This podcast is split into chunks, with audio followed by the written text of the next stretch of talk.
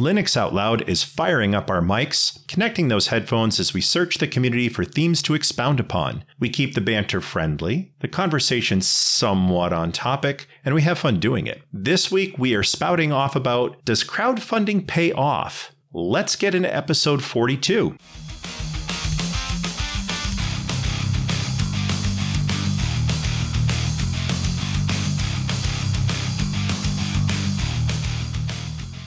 Linux Out Loud is brought to you by DigitalOcean and Bitwarden.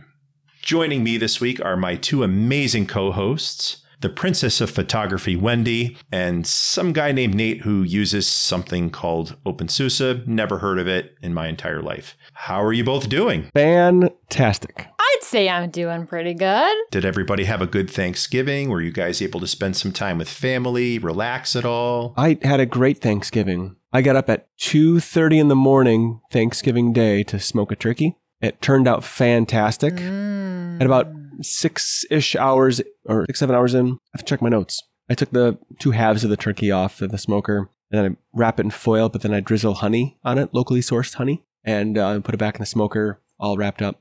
It makes a very juicy, sweet turkey and uh, makes for great post Thanksgiving turkey sandwiches. I love smoked turkey. It's probably my absolute favorite. And this was the first year in, I'd say, probably five years, maybe more, that I didn't have smoked turkey. Normally, I make Thanksgiving.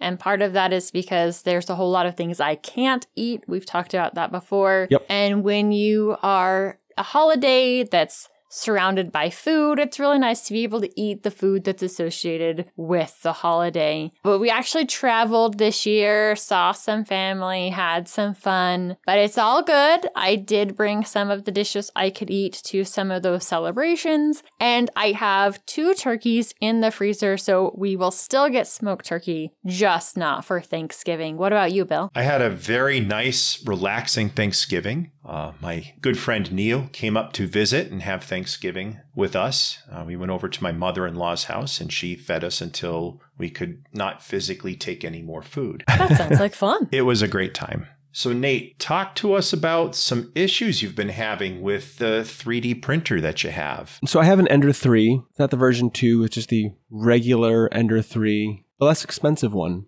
And I've been working on printing off this computer case build that I'm doing with my daughter. We'll talk about that at another time, but the 3D printer decided that it would react very negatively to a power surge. In fact, we were recording Linux out loud when it had that power surge and it knocked out, not completely, but it screwed up the extruder axis of it. Like it couldn't actually move the motor. I wasn't sure if it was the motor that went bad or the board that went bad. So after doing some testing, I discovered that the motor's fine, but the controller board is not able to read things properly anymore and it would just kind of like jitter as opposed to spin the axis. I purchased a replacement board. I actually spent some time like looking through to see what kind of upgrades, maybe just do an upgraded board to it or whatever. And then I was reading about all the different steps you have to do to make it work with the stepper motors. I'm like, you know what? I am just going to put a bog standard Ender 3 controller in there. And I'll just go to the next version up. That's supposedly quiet. Hopefully that just works so I don't have to like, you know, wrestle around with it. And that's what I did. And now the one irritating thing that Creality does on the 3D printer is they have to put shmoo, you know, like hot glue shmoo over all the connectors so they don't wiggle out. But it means that when you want to go to replace a motherboard, now you have to do surgery to get the old board out. So I just use my solder station. I have like a, a heat gun on there,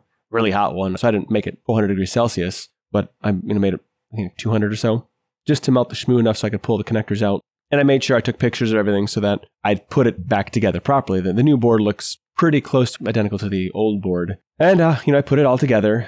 When I went to run it, like I couldn't hear it. Like I'm, it was really like disconcerting. I can't tell if the thing is running, whatever. So I'm like trying to check it out. No, it's actually it's running fine. Everything's fine. But because it uses like quiet controllers or something, I don't know what, maybe just changed the frequency or something. Now I can't actually hear it operate. It actually provides a smoother finish to the prints as well compared to the old controller board. I miss the sound. Is that crazy? I don't think it's crazy. I think the sound kind of helps you know that it's working and behaving the way that it should. But my question for you is when you get this all working, and, and, this message just came across my screen, somebody named Matt wants to know when you're 3D printing his life size replicate. Not sure what that's about. That says lots of weird things. Well, if I'm being honest, I think it actually is a little bit strange that you missed the sound, but all I can think about is when I had my 3D printer in our room and I could not sleep because the darn thing was running and it was miserable to do really long prints. And I need to move our 3D printer again. Right now, it's in the dining room area, but it's really close to the kitchen and it just gets some grease and whatnot on it. That's not good for the 3D printer because it is too close to that cooking space, but I'm Right. not sure where to put the gosh darn thing. And I've thought about bringing it back into my bedroom. And then I think about, oh my gosh, those super long prints. No, never mind. I don't really want to do that. So yeah, I think you're a little bit crazy for missing the sound. Yeah. Okay. I'll acknowledge I'm crazy. Now, I do appreciate the, the smoother finish. That is actually an improvement, and I do like that. Oh, I bet. It's a nicer feel to it. So that's the only real issue I have. It doesn't print any slower, it doesn't print any faster. It's just smoother finish. You know, the old one made kind of some fun sounds when it went like in circles, whatever. I enjoyed that. So this one doesn't do that. It just moves. Really very boring. So since it's you know no secret, you know, anytime we have inclement weather, it seems like we have power issues because there's so many trees and the power lines and blah. I'd like to get a battery backup solution for the 3D printer. So according to the data sheets, I don't have like one of those kilowatt things to determine how many how much power it's actually pulling out. But according to the data sheets, at max it'll draw 125 watts. Let's say that's wrong. Let's say it's 150. Let's say like it, it surges, you know, or whatever. How much of a UPS would I have to have for that just to be able to sustain the fluctuations, not extended out periods, but just to sustain it enough to not blow up another board or mess some other piece of circuitry up. So anything that I have surge suppressors on, I have no problems with them. Anything that doesn't have a surge suppressor, I've lost appliances and whatnot. You know, any thoughts on that? I know, Bill, you're kind of a, when it comes to such computery things, you, you seem like you're quite the expert.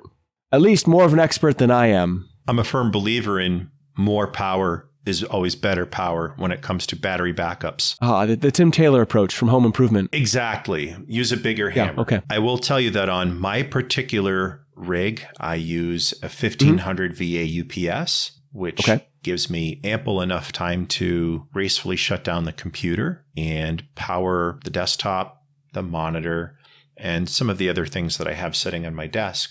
And it has helped before in situations with brownouts or power surges where I've lost the UPS but saved the hardware. So the UPS did its job. I'd rather lose the UPS than the hardware. It can be the sacrificial lamb in my setup, as it were. So you're saying a 1500 VA? I use a 1500 VA at home, but Right, okay. I wonder, Nate, could you build your own UPS using open source hardware? I probably could. In fact, I've been noodling that idea out around quite a bit. The concern is whether or not the control boards that I either build or source will have the immediate uninterrupted behavior that is expected. That's really the only concern. I will say this the NAS unit that I have at home sends me an alert via email in the event that the NAS goes into or the NAS detects that the UPS is in battery mode. And then it sends me hmm. another email when it has returned to AC mode. And considering that the NAS, while a commercial product, is Linux based, I would think that using a software like NUT, which is Network UPS Tools, and an open source single board computer, you might be able to build something that functions in a similar capacity. The other thought I had too on that was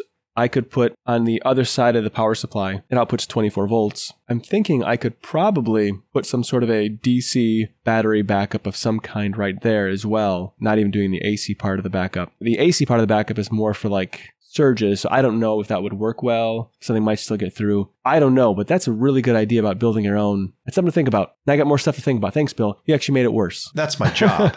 my job is to learn from you while at the same time making your life more difficult if I can help it. Oh, good. That's good. It makes more excitement in life, I think, or something.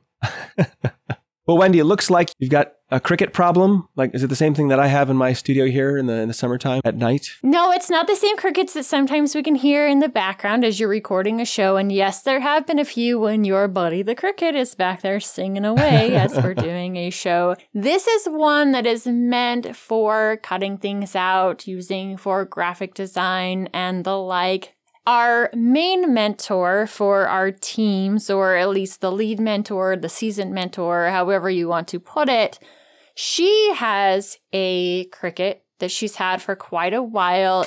I can't remember the name of the one that she has, but it does all the big things. It's not one of the highest end models, but it's not the lowest end model too. And she uses for all kinds of stuff like the team t-shirts, team sweatshirts, cuts out different vinyl and attaches them to the clothes so that the team is consistently having I don't necessarily want to say brand awareness, but you know who belongs on the team. And it's pretty common, especially when we were at regionals and state last year, for them to have matching shirts. And I love the idea of this design process. I've been watching some tutorials on making stickers. My daughter is fantastic with the art and stuff that she does.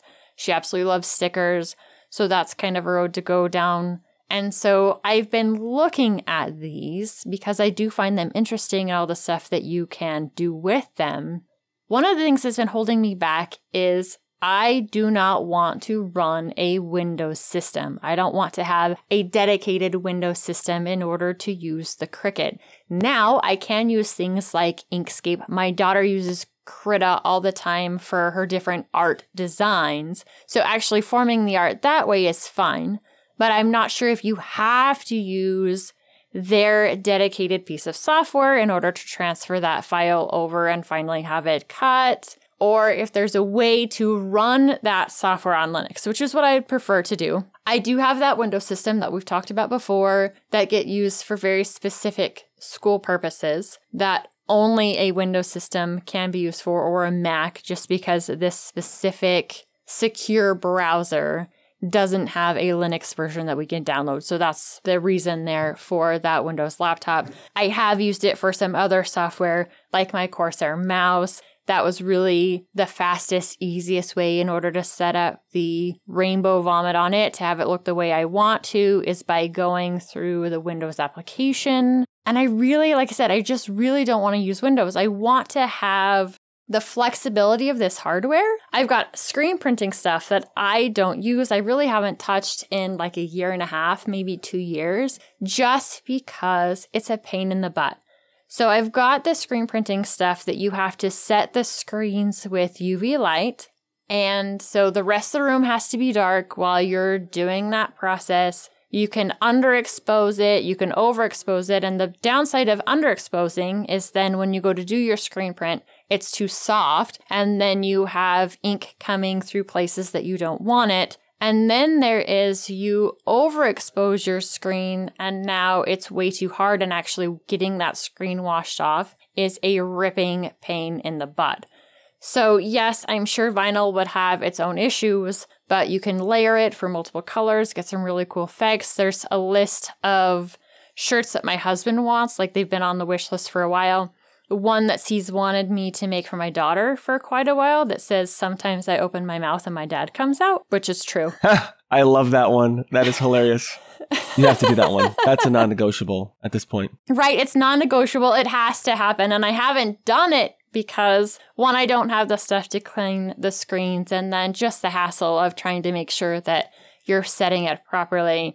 Doing it with the vinyl, I think, would be a lot of fun, give us more flexibility with some of the color options. And you can put multiple layers of ink down screen printing to get some really cool colors and designs, but it takes quite a while as you're waiting for each layer to dry or trying to get that next screen set down over top of it without messing up your layer underneath. I really love all the things that this one can do and all of the opportunities it has for the kids as far as some graphic design stuff and crafting type things. I am just unsure on the software side. I did recently throw this out to the Mastodon community. I've already gotten a response back, and the one I got right now so far isn't really positive. Well, Actually, I can help you with that. Believe it or not, I was being coy when I said cricket. Uh, I actually know what a Cricut is. I have no experience with a Cricut. I am aware of professional level vinyl cutting like applications and how that works, how those plotters work. And I'm also aware that Inkscape has plugins so you can actually directly export things that you design in Inkscape with the vector graphics and whatnot and create the proper output file for different plotters. I thought I read somewhere that Cricut was something that there was a modular plugin for the Cricut, but I don't know for 100% certain because I've not tested it. I've actually considered getting a Cricut just because there's like small little things that I want to do. Like, you know, I have a friend who has a sign business and he has like all kinds of like vinyl cutting, whatever. When he cuts something, it's coming out of a five or six foot long wide roll basically that's being cut. So I'm not going to ask him to cut like a little itty bitty decal out of green or whatever. If it comes up, it's just not efficient. You know what I'm saying? So I've looked into into a Cricut, like getting a used one even just to dork around with. With all that time that I have, to create like replacement decals or something like for my kids' toys and so forth. That was my application for it. If there's not like a direct plugin, I can't imagine the company to be so obtuse that they would have like crazy new drivers and purposefully handicapped devices for some nefarious reason. I mean, I could be wrong about that. I can't imagine they would do that. See, and I know one of the things is like their software. I think their software itself for Cricut doesn't have a Linux download, so you'd have to use something else. That's why I think Inkscape might work. Yeah, I really like the idea of being able to use Inkscape and have a plugin for that that could go directly to the Cricut. So the one I'm looking at is the Cricut Maker. The newest version is the Cricut Maker 3. Yes, there's no Cricut Maker 2. It's kind of like what Ryzen did when they skipped a number generation just so the two newest ones would be numbered the same when they come out with the Explorer 3, I think that's what it is, and then the Maker 3. So they're both on the same number. So this is the previous model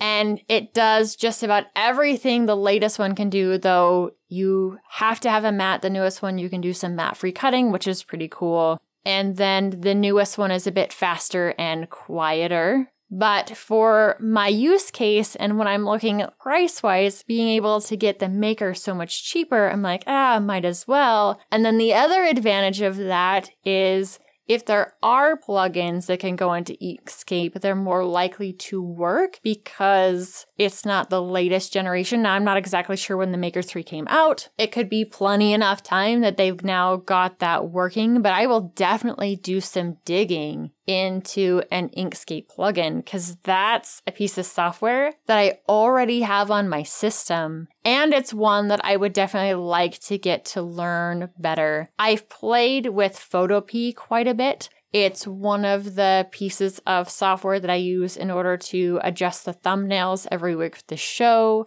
because I have that in a PSD file. I made the button for our team on Photopea just because I knew that my lead mentor that I was possibly sending it to would want a PSD file. But this gives me more of a reason to really dive into Inkscape better, get to know it better, and then with the potential of not having to touch that Cricut software, that proprietary software at all, and just get to play with the hardware. Put a link into our shared chat here from leapoffaithcrafting.com, Inkscape Cricut Design Space tutorial. I haven't reviewed it at all, but it looks like it pretty informative, has some videos and whatnot. Nice. It was updated about a year ago. That may be helpful. I don't know. I again, I haven't tested any of this stuff. I've only read some things on it, but maybe this could be a solution. Just for me, the thing that concerns me is, you know, buying a piece of hardware is such a commitment, and I know that buying a piece of hardware and I'm using it in a way that the manufacturer hasn't necessarily thought about, you know, Linux. Yeah. So I know that there's going to be a time commitment, a time suck on such a thing. So I know you're busy, but this could be just another time suck for you because you know you have nothing else going on. Right, absolutely nothing else going on. I'm only spending most of my week on robotics. Hmm. Who needs another project? I do, apparently. Good for you, I guess. What you need to build is a robot that will do all of the Cricut work for you. Yes, that sounds fantastic. Let's get on that. I like that sous vide robot, right? The one that looks like a toaster oven for your kitchen. I've never seen that. Yeah, I get it on the advertisements on the uh, if I'm mobile or whatever watching YouTube. I get it a lot. Like, why would I want a robot in my kitchen? It looks like a air fryer or something like that, but apparently it's a smart oven. I don't know. I don't trust things that are smart. They're often very stupid. Very much so. Bill, last week you teased us with the going to be getting new hardware. Okay, so Thanksgiving's over, Black Friday's over, we're even past the Cyber Monday sales. What did you get? It's killing me. Okay, everybody. as promised, you're going to hear it first on Linux Out Loud of what I picked out for hardware. A special thanks to my friend Neil for emptying my wallet. Neil and Matt have something in common, apparently. Quite possibly, except Neil was actually very helpful. More importantly, helped me get out of a slightly panicked mindset that I had at the moment that I was dropping all this money on hardware. And right before the show, I connected up my brand new Samsung 49 inch ultra wide Odyssey monitor, which Ooh. was on sale at an incredible price. Using it right now, I can understand why this is going to help my workflow versus the three 24 inch monitors that I had side by side by side. Making up for that bezel space has really made the experience much more pleasant. And at a better refresh rate, I can already notice that it's less taxing on my eyes. That's wild. So here we go. Down the hardware rabbit hole. The case that I have selected is a Cougar Panzer Black Max Edition. And I specifically selected this case because one of my biggest pet peeves about PCs nowadays that you build is that the power buttons are on the top and not the front. So if I'm sitting with my tower on the desk, that means I have to stand up every time I want to plug in a USB stick, turn it on, hit the reset button, or plug in my headphones, which for me doesn't really work. So I picked this case based on that. However, looking at the space that I have on my desk now, I may actually return that case and get the Cooler Master high airflow, more desktop looking case, which ironically is the same chassis that I use at my professional office. Inside said machine is an AMD 7950X, an Asus ProArt Creator X670E board, which is an absolute monster of a motherboard. It has 10 gigabit Ethernet built in, which I will absolutely take advantage of. It has four NVMe slots and plenty of room for graphics cards. I put 64 gigs of DDR5 RAM in there. And for storage, I've decided I'm going to take a page out of another host on the Tux Digital Networks page and have separate drives for my OS, my home folder, my VMs, and my Steam and other games. And this board supports it. The graphics card that I have chosen for now, and this may change, is an AMD Radeon 6900 XT because it was on an incredible sale. And I'm kind of in the middle with gaming. I don't necessarily play AAA titles, but I'm not always on the retro side either. I like a little bit of both ends of that. The only downside is the only hardware that has arrived right now are the Noctua case fans that I've chosen and the chassis and the monitor. Everything else is going to come in little bits and pieces. Get it? Bits of a computer, pieces of a computer. Yeah, yeah, yeah. I think you should have gone with bites, nibbles, and bites. Bits, nibbles, and bit. I don't know. Never mind. Forget it. I didn't say anything. Just I'll be quiet. Took the uh, took the wind out of my sails there, pal. I think you were headed down the right track, improving on his dad joke just a little bit. I- I'll give him. I'll give him like a five out of ten on that. Like a five out of ten. I mean, the, Okay. the effort was right there, but I'm biased because it was pointed back at me. So if he had pointed it at Matt, I would have given him a ten out of ten. So I just have to be patient and bide my time and wait for all of these parts to come in. But in the meanwhile, I am going to explore that other chassis just because it will give me more storage and room to breathe inside of a system. So I'm really looking forward to being able to play with that. And like I said, all of you here on Linux Out Loud, our wonderful listeners, got to hear this all first. Wendy and Nate were the first people that got to see me on this gigantic 49 inch monitor. So I did hold my promise to the Linux Out Loud community that you guys got my breaking news. Well, I think that's a fantastic monitor for one.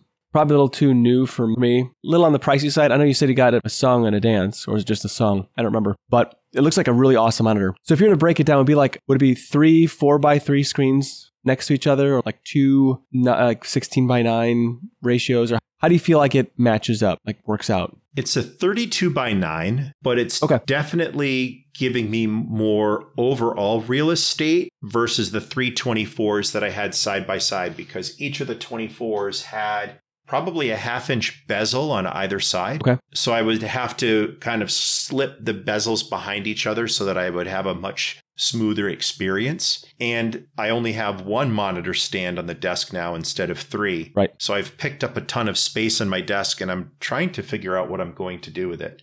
So if anybody has any ideas, drop us a line. Have you considered like a desk mount for it so you don't have the legs, or you just find as like sitting on the desk? I think it's sitting on the desk is fine for now. I'm not sure what stand I'm going to be able to find that will support the weight of this monitor. It is extremely heavy. Like an old tube, huh? Yes. That's the problem I ran into with my monitor. So I have a 32 inch 4K, slightly curved, nowhere near as curved as your monitor. And when I was trying to find a stand for it, because I did want it to go up and down with my desk, I wanted to be able to move the monitor around. Plus, having it on a monitor stand really frees up more space on the desk. So I had to do quite a bit of digging in order to find one that would support the weight of my monitor.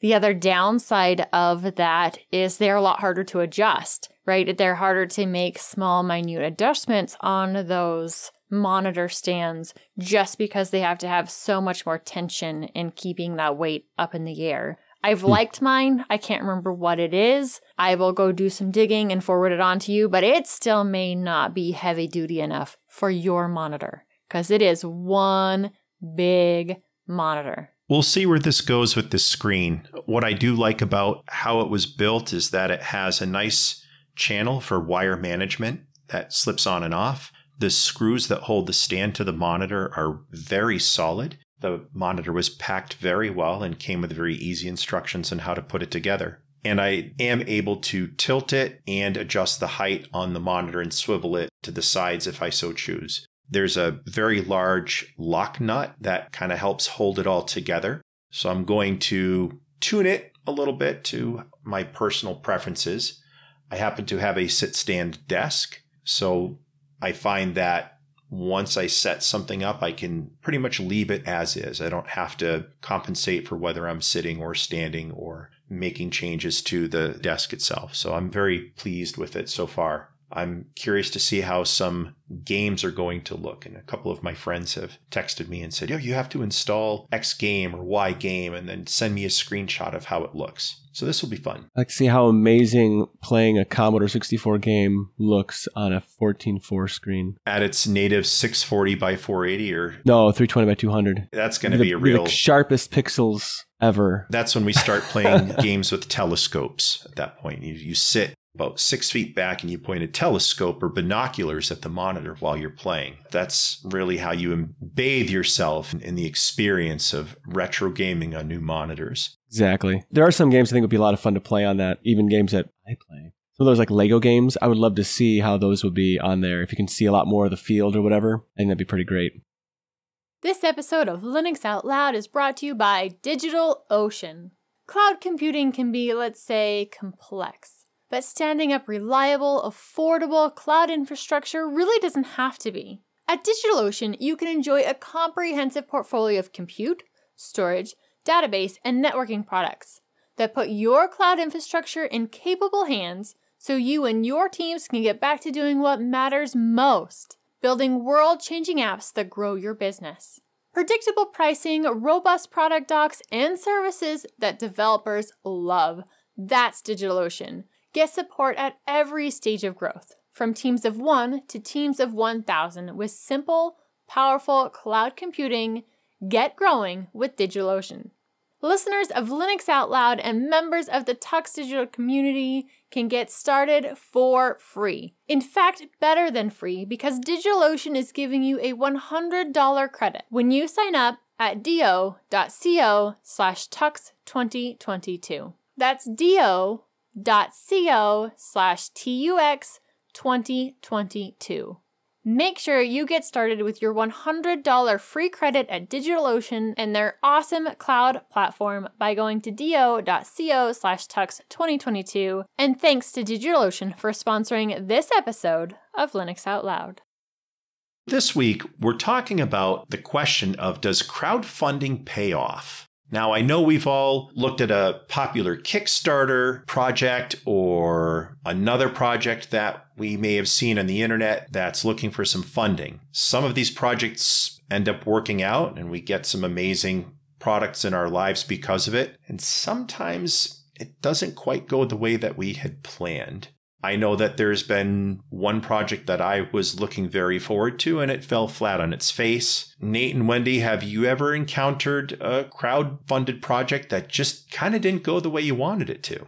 I have actually. Now, I have to say, I have had a good experience with crowdfunding. So I funded the first Pine 64 way back when, and I still have it. Although I haven't used it in a while. Shame on me. I'll find a use for it. Bill, I'm sorry. I apologize for not using it. Anyway, I had crowdfunded some other things too. Usually not like at, at points to where I would get a, a reward out of it, but just because I believe in the project. And I don't necessarily want to you know bring up any names because not important. There was one project that I kind of got disappointed by. Now I didn't fund this one. I'd funded some other things and I didn't want to fund something else. The project was the Atari VCS. You can buy it now. It's very cool looking. I like how it looks. So the Kickstarter began in June, but it was first unveiled in June 2017, and uh, the crowdfunding started in May of 2018. At the time, they had some really cool specs for it and whatnot. And by the time it became available, which was I think 2020, December 2020, the AMD Zen processor with two cores and four threads at 2.6 gigahertz with 8 gig of RAM and 32 gigabytes of storage really seemed a little bit underwhelming at that point. You know, it's not awful. It, probably for my style of gaming, it's probably just fine. You know, I don't do a whole lot. It'd be a nice like um furniture piece, you know, like in the living room or something like that. I don't know how much I would use it. Although I still want to buy it. There's that and and Matt keeps periodically showing me where I can buy it from. That's just how Matt rolls. I want to say this product was actually delivered. It is available. You can buy it. It didn't strike quite when the iron was hot. And I'm kind of glad now I didn't fund it. Not completely lost interest, but like it's kind of fallen off of my radar at this point. It wasn't a success, but it wasn't a failure as far as crowdfunding campaigns go, in my opinion. You know, you can take it for what you want. Also, they put Ubuntu on there, not OpenSUSE. I don't know what the problem is because it seems like OpenSUSE would have been you know, just a better choice, which I'm sure would be great on there. But anyway, there have been some other projects that like they just don't deliver now I'm kind of worried about there's another project out there. I don't want to bring it up either. It looks so very cool. And I shared it with Jill because of how cool it looks.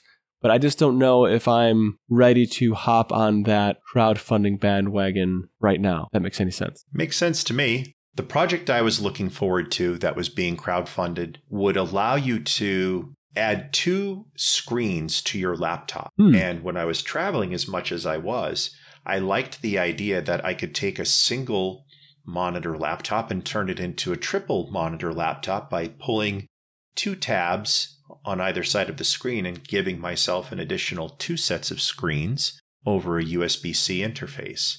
Unfortunately, that project did not pan out.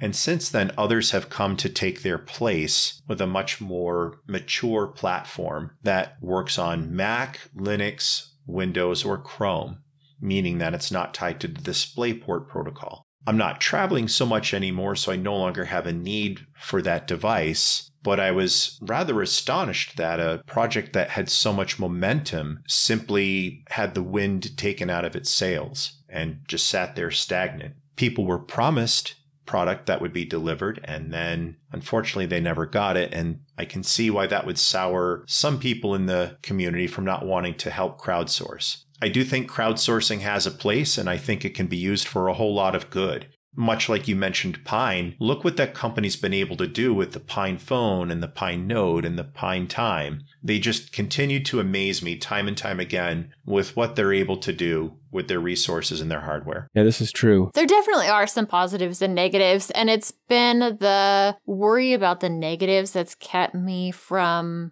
any of the crowdfunding stuff. Actually, I take that back. There are some books that I would love to crowdfund because the author has been fantastic about getting the books put out. Anybody who crowdfunds the books gets it a little bit sooner than when they're officially published.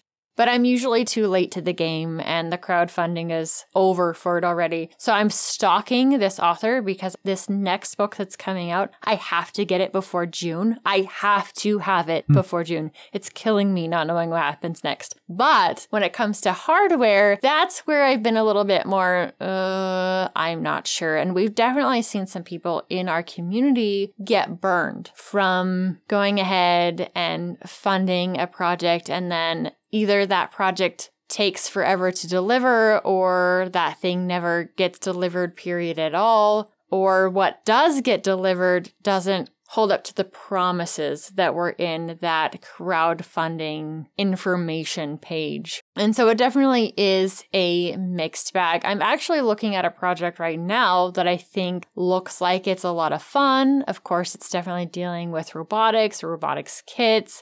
It is using some established hardware parts in order to make this all work. That one might be one that pans out pretty well. But unless I've seen a group of people consistently put out a product, they crowdfund it, and then you there's definitely a return on that investment. You're getting what they promised. And it doesn't necessarily have to be exactly within the time frame they promised. Production issues can happen. I can understand if there's delays, but I don't want it to be 2 years worth of delays, right? I mean, I give you a wiggle room of 3 months, maybe up to 6 months, but then there's kind of a point where you're like, "Hey, am I ever getting that device?" And so that's what's kept me from doing doing any crowdfunding as far as the hardware side goes. But then you bring up an excellent point, Bill. There could be other amazing open source hardware out there. It is their first time putting out this piece of hardware, so they don't have any history behind them, right? Everybody has to start somewhere. And I don't know, that's a roll of the dice that I'm uncomfortable with. Like, there's some people that can step out and make that happen. And I would love for those people that can do amazing things to get that funding. But I'm also the same person that it takes me forever to pick out computer parts because I am back and forth constantly on, okay, this is the budget I have to spend and how can I get the best bang for my buck? And I spend lots and lots and lots of time researching before I make a single hardware purchase. I am the hardware addict on the hardware addict show that I don't care if it is quote unquote the best of the best. Does it fit the price per performance? If it doesn't, if it's not there, I'm not paying that much for it. And so it makes it even harder for me to jump into a Kickstarter. I'm generally not allowed to discuss purchasing a new computer here at home because I find that certain decisions are far easier, like choosing a pope, electing a president, buying a house. All of those things are easier than Bill buying a computer. Fortunately for me, this was a pretty straightforward build because the new generation hardware was out. I know how long I want the computer to last for, but I have terrible OCD, so I won't actually be building it. My shop manager where I work has offered to build it for me, and he said he would make it look absolutely perfect. So, Wendy, I can relate to your plight about being selective when choosing a crowd-funded project to spend your money because if it doesn't pan out, that money's gone. And then what do you do? It starts to sour your taste of contributing going forward. Now, I will say the I don't know if it was considered crowd-funded, but the Steam Deck they had to bring it up. Of course. That was essentially sort of crowd-funded in the beginning. Is it considered crowd-funded? Five bucks or deposit on it. I don't know. Yeah, that went out well, but also the company that behind it and just a fly by night company. I don't know that I would necessarily say that that was crowd funded. I think they were wanting to see how much interest there was, and you had to put at least $5 on it to show your interest. Not just, yeah, I want one, and then they have a whole bunch of people saying that they want one and not a whole lot of people actually willing to buy. I think it was a step towards, yes, I'm interested and I'm actually willing to put some money down on that interest, which I think it panned out very well for them. I like what you brought up before, Bill, in the realm of things being able to sour you if they don't pan out. And I guess that that's where I'm definitely more comfortable in funding is actually donations to open source projects that I use. They're well established. I know what they're going for. These are projects that I rely on. And so kicking some money to them makes a whole lot of day to day sense, makes a whole lot of sense in the scope of making sure that this project that I use is still around, budget sense. And I would love to hear from some people in the community who have seen some really awesome wins in crowdfunding some hardware. Because I feel like all too often we only hear about the negative stuff and not really the positive stories that come out. Yeah, this is true. I'd like to hear some wins. How do you vet a project? How do you gauge it whether or not it's it's something that you can jump in behind? I'm not gonna lie, I sometimes jump on something that like emotionally you know, clicks with me because, you know, they do a good marketing campaign and it and hits all the right buttons. But sometimes I'm not very objective about it as well. I guess what's a good method to gauge the the legs of a project, I guess. It's actually going to make it to the end of the race. This episode of Linux Out Loud is sponsored by Bitwarden. Bitwarden is the password manager that we use and trust. Bitwarden lets you set up things like a PIN to easily access your password manager, as well as additional authentication such as master passwords and adding phrases to fingerprint security, all to keep your passwords safe. Bitwarden is the easiest and safest way for individuals, teams, and businesses to store, share, and sync sensitive data. Go to bitwarden.com slash tux to get started for free. Make the smart move like many from the community and have a go at bitwarden.com slash tux to get started for free. If you're like me, though, you'll want to show your appreciation by signing up for the premium edition, especially since the premium edition starts at only $10 a year. And for that $10 premium account, you'll get things like 1 gigabyte encrypted file storage, two step login with YubiKey, U2F, and Duo, Vault Health reports, and so much more. Also, you'll get priority customer support. Huh? Thanks to Bitwarden for sponsoring this episode of Linux Out Loud.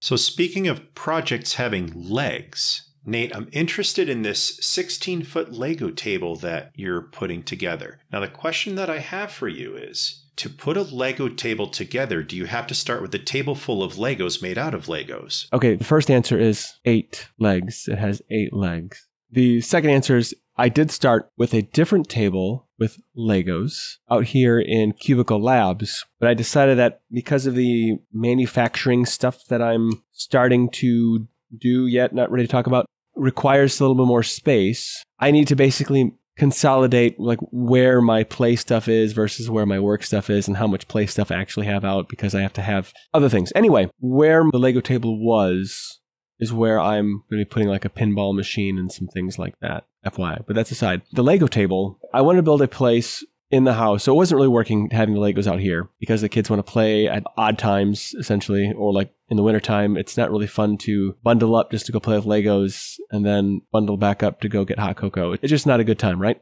Actually, I started this project basically like back in, I want to say June was when I started really thinking about it and make, making some of the modifications to do that. I purged a lot of things in my basement. I moved here last year. I purged a lot of things out and then organized a lot of things. Then I repaired the concrete floor, sealed it with like some, you know, concrete dry lock paint. And then where there's a drain in the floor, I put like a, a stainless steel mesh. Then I built the tables on top of it, which by the way, three quarter inch, four by eight sheets of MDF that are finished. They are extremely heavy and I will never bring MDF into my basement ever again never ever again. It was actually quite painful to do. I ended up smashing my finger doing it, my middle finger on my left hand.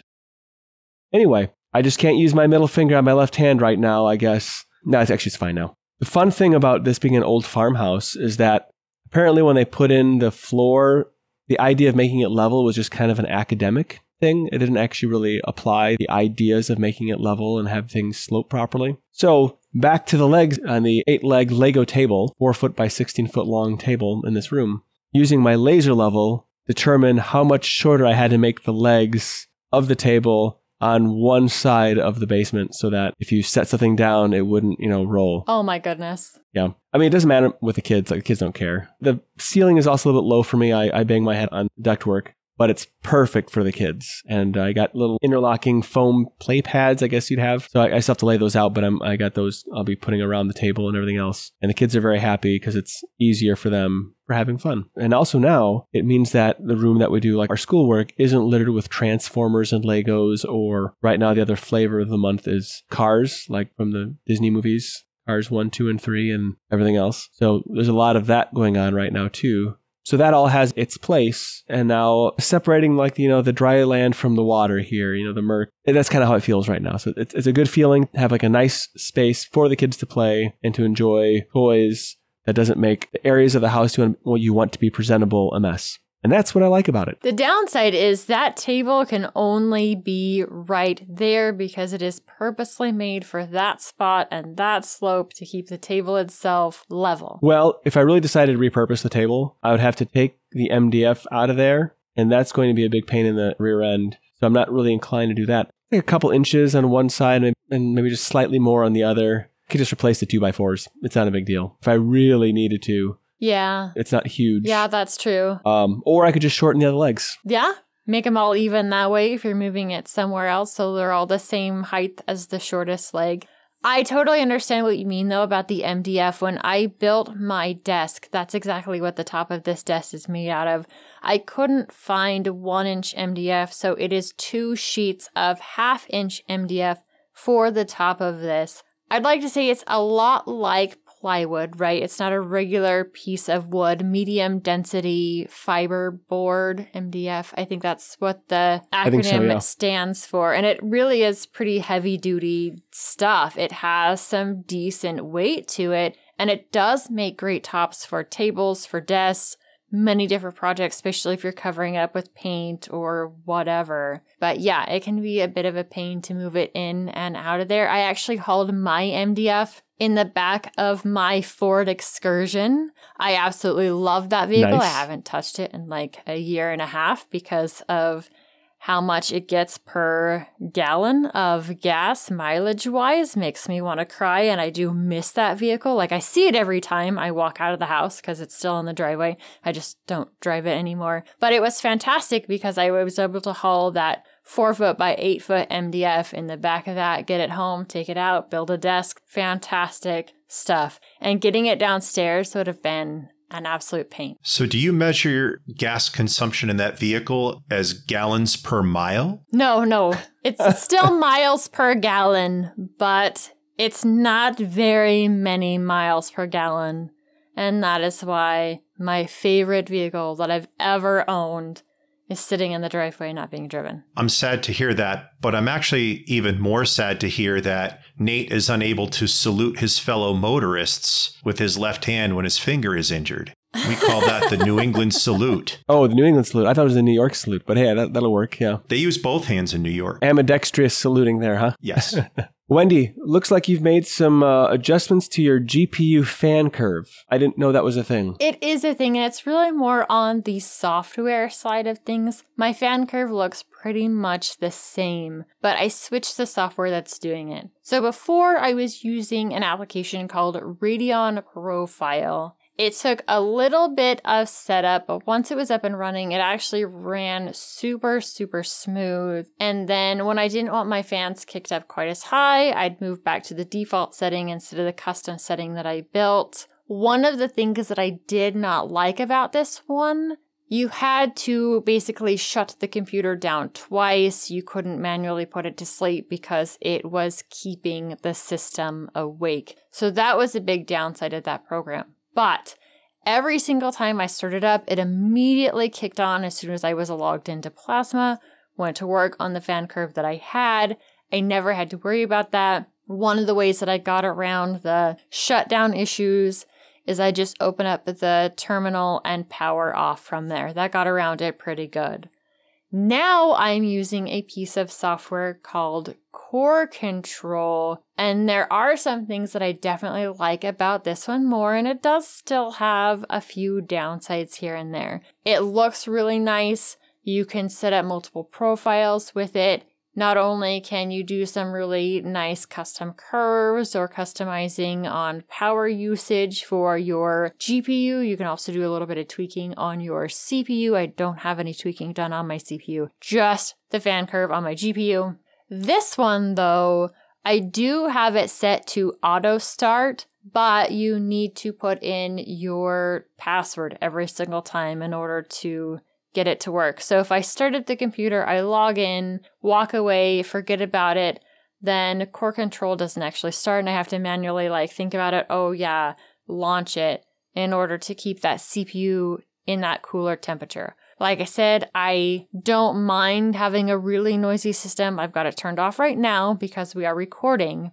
But I don't really mind having a really noisy system because my goal is the extended life of the hardware this is an older used graphics card. It does need rethermal pasted. I do need to go ahead. I know, and I keep mentioning this like every week. I do need to go ahead and order some thermal pads so I can get that done. And then my fans probably won't be kicking up as much, or I can have a fan curve that's not quite so aggressive. When playing Bendy and the Dark Revival, forgetting to turn that fan curve up the graphics card was heating up a lot. It was getting hotter than what I'm typically comfortable with. And so I really would prefer this one if I could get it set up to auto launch every time without having to remember to put my password in to do it but graphically it looks nice. And then I don't have to worry about the power down issue. So I'm not the only one who powers down my computer. Sometimes it's Magneto, sometimes it's the kids. And it's really nice not to have to go shut down. Oh, wait, it didn't shut down. And you have to go through that process again.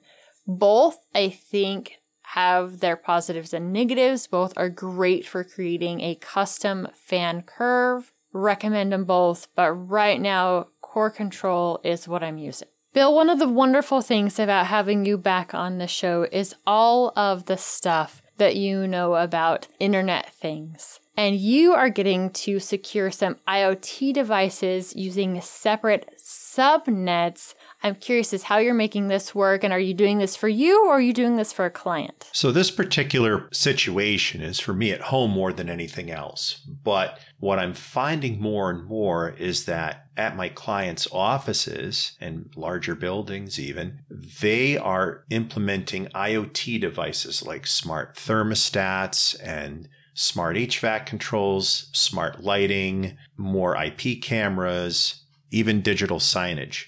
Most of us know that those IoT devices like to call home, whether it's a public cloud provider like Google or Amazon, or sometimes it's a private provider such as the manufacturer of the system. What I like to do is ensure that that traffic that calls home is not able to access my internal network at the same time where my desktops and laptops and other sensitive stuff may be held. What I've done at my house is create on my firewall a separate network with its own Wi Fi username and password. And that network is not allowed to touch my internal network, but my internal network can talk to the IoT network. So it's a one way conversation where I can use my phone to get to those devices, but those devices can't necessarily get back inside. I'm going to take this a step further in my own home where I am having a new internet connection installed tomorrow. The way that internet connection is going to be set up is the IoT devices will actually go out their own public IP address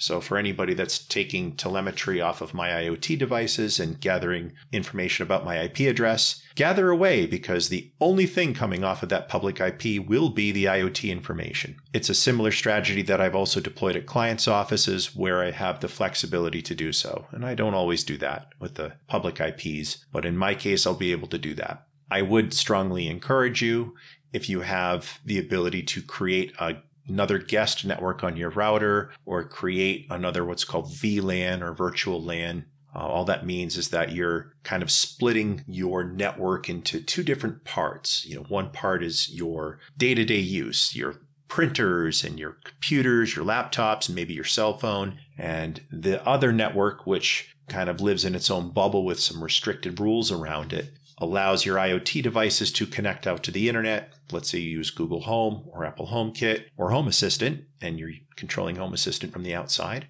but none of those devices can get back into your internal network. It's a nice way to ensure that if maybe let's say there's a breach on your network and somebody compromises one of your IoT devices that the attacker has limited or no access to be able to get back and access your more sensitive devices in your home network. Everybody knows that I enjoy playing around with different network devices and network firewalls and switching and access points. So I'm learning how to do that on a variety of hardware appliances such as Fortinet, SonicWall, Cisco, I know how to do it in pfSense, OPNsense. I can do it in Ubiquiti, but I like learning how networks talk to each other. So I tend to spend some money here and there on a device on eBay that I learn how it works and then I just turn it back around and resell it for some fun. But what I'd really like to get into is a full featured home assistant system with tablets on the wall where I can make changes and control lights and set temperature, maybe even do some neat automations. I've set my outdoor lights up now to where it has a Christmas routine, changes the lights to red and green, turns on the reindeer in the front yard, makes my wife really happy. To where I can oh, maybe someday monitor solar connections if I decide to put solar on my roof. And Nate, I know you have some experience with that. I do. You and I will be talking at some point regarding how that all works.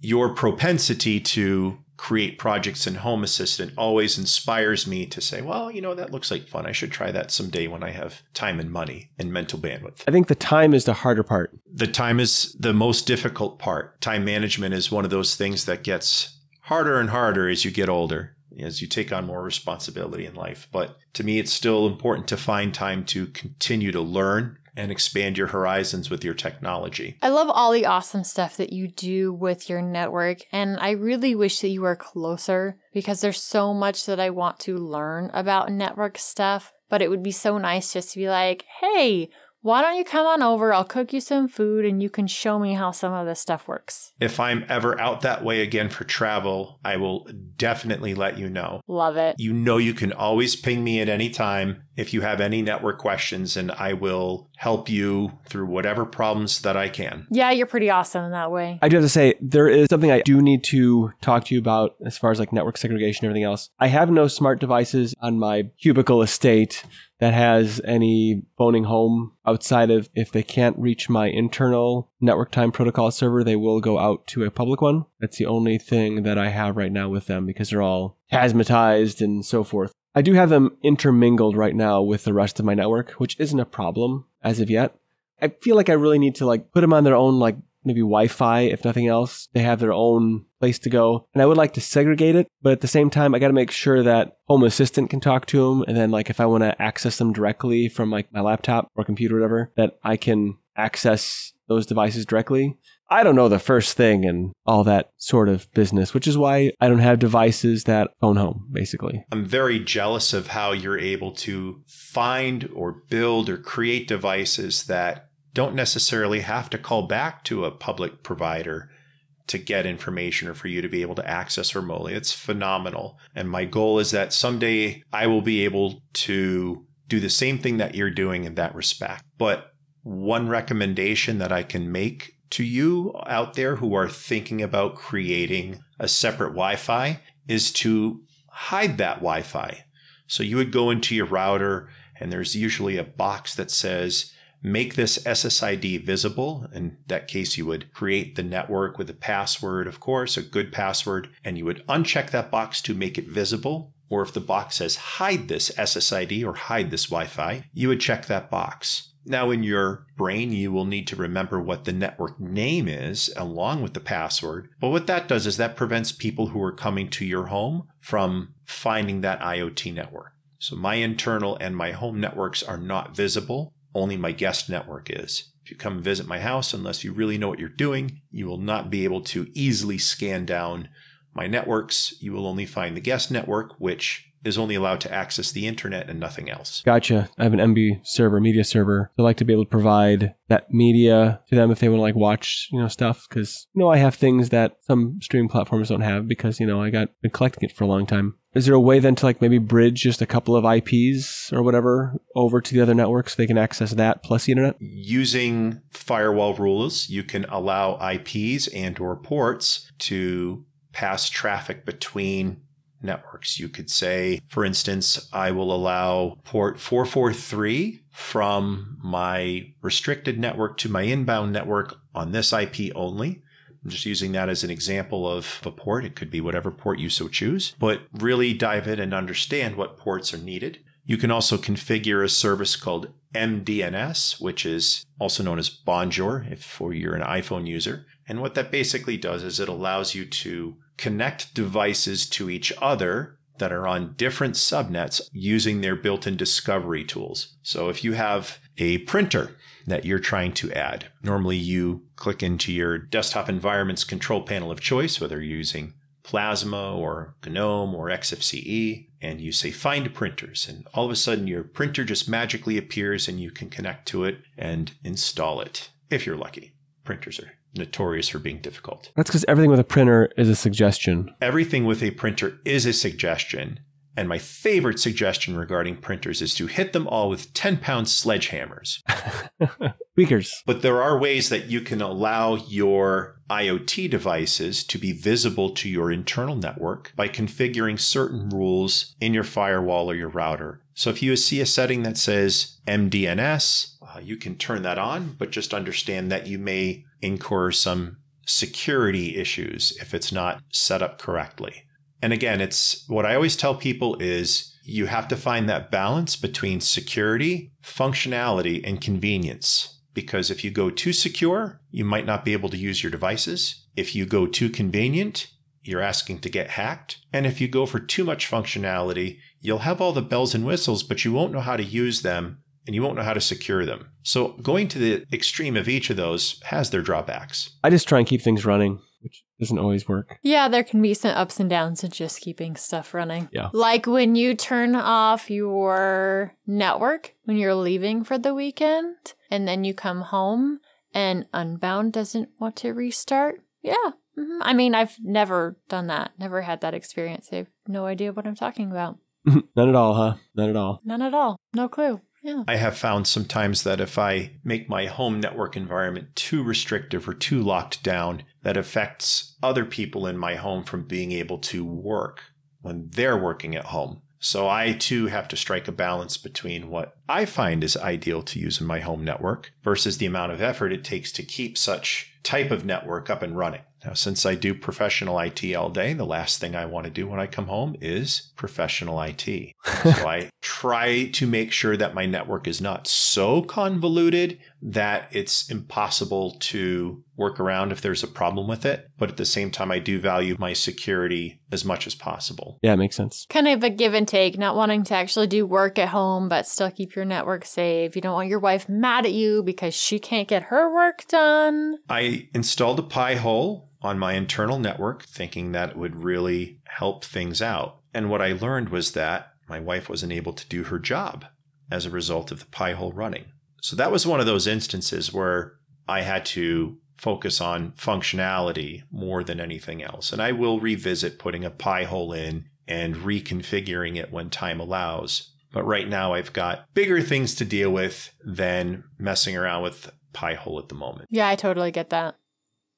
Now it's your turn to toss in your two cents on today's topics. Hit the discourse forum, drop us a line under this video, or on the contact form by visiting tuxdigital.com slash contact. If you would like to hang out with us on our preferred social media, see the links at the bottom of the show description. Find other great shows like Hardware Addicts, GameSphere, Linux Saloon, and Sudo Show, and more at tuxdigital.com. Show off your love for your favorite podcasts and shows by visiting the Tux Digital merch store. Grab yourself some awesome swag like the gamer centric I paused my game to be here shirt, or join hashtag Team Wendy with some sinister Wendy swag. As always, we thank you for joining us. We'll be back next week with another awesome sode of Linux Out Loud. Until then, keep the banter friendly, conversations somewhat on topic, and have lots of fun doing it.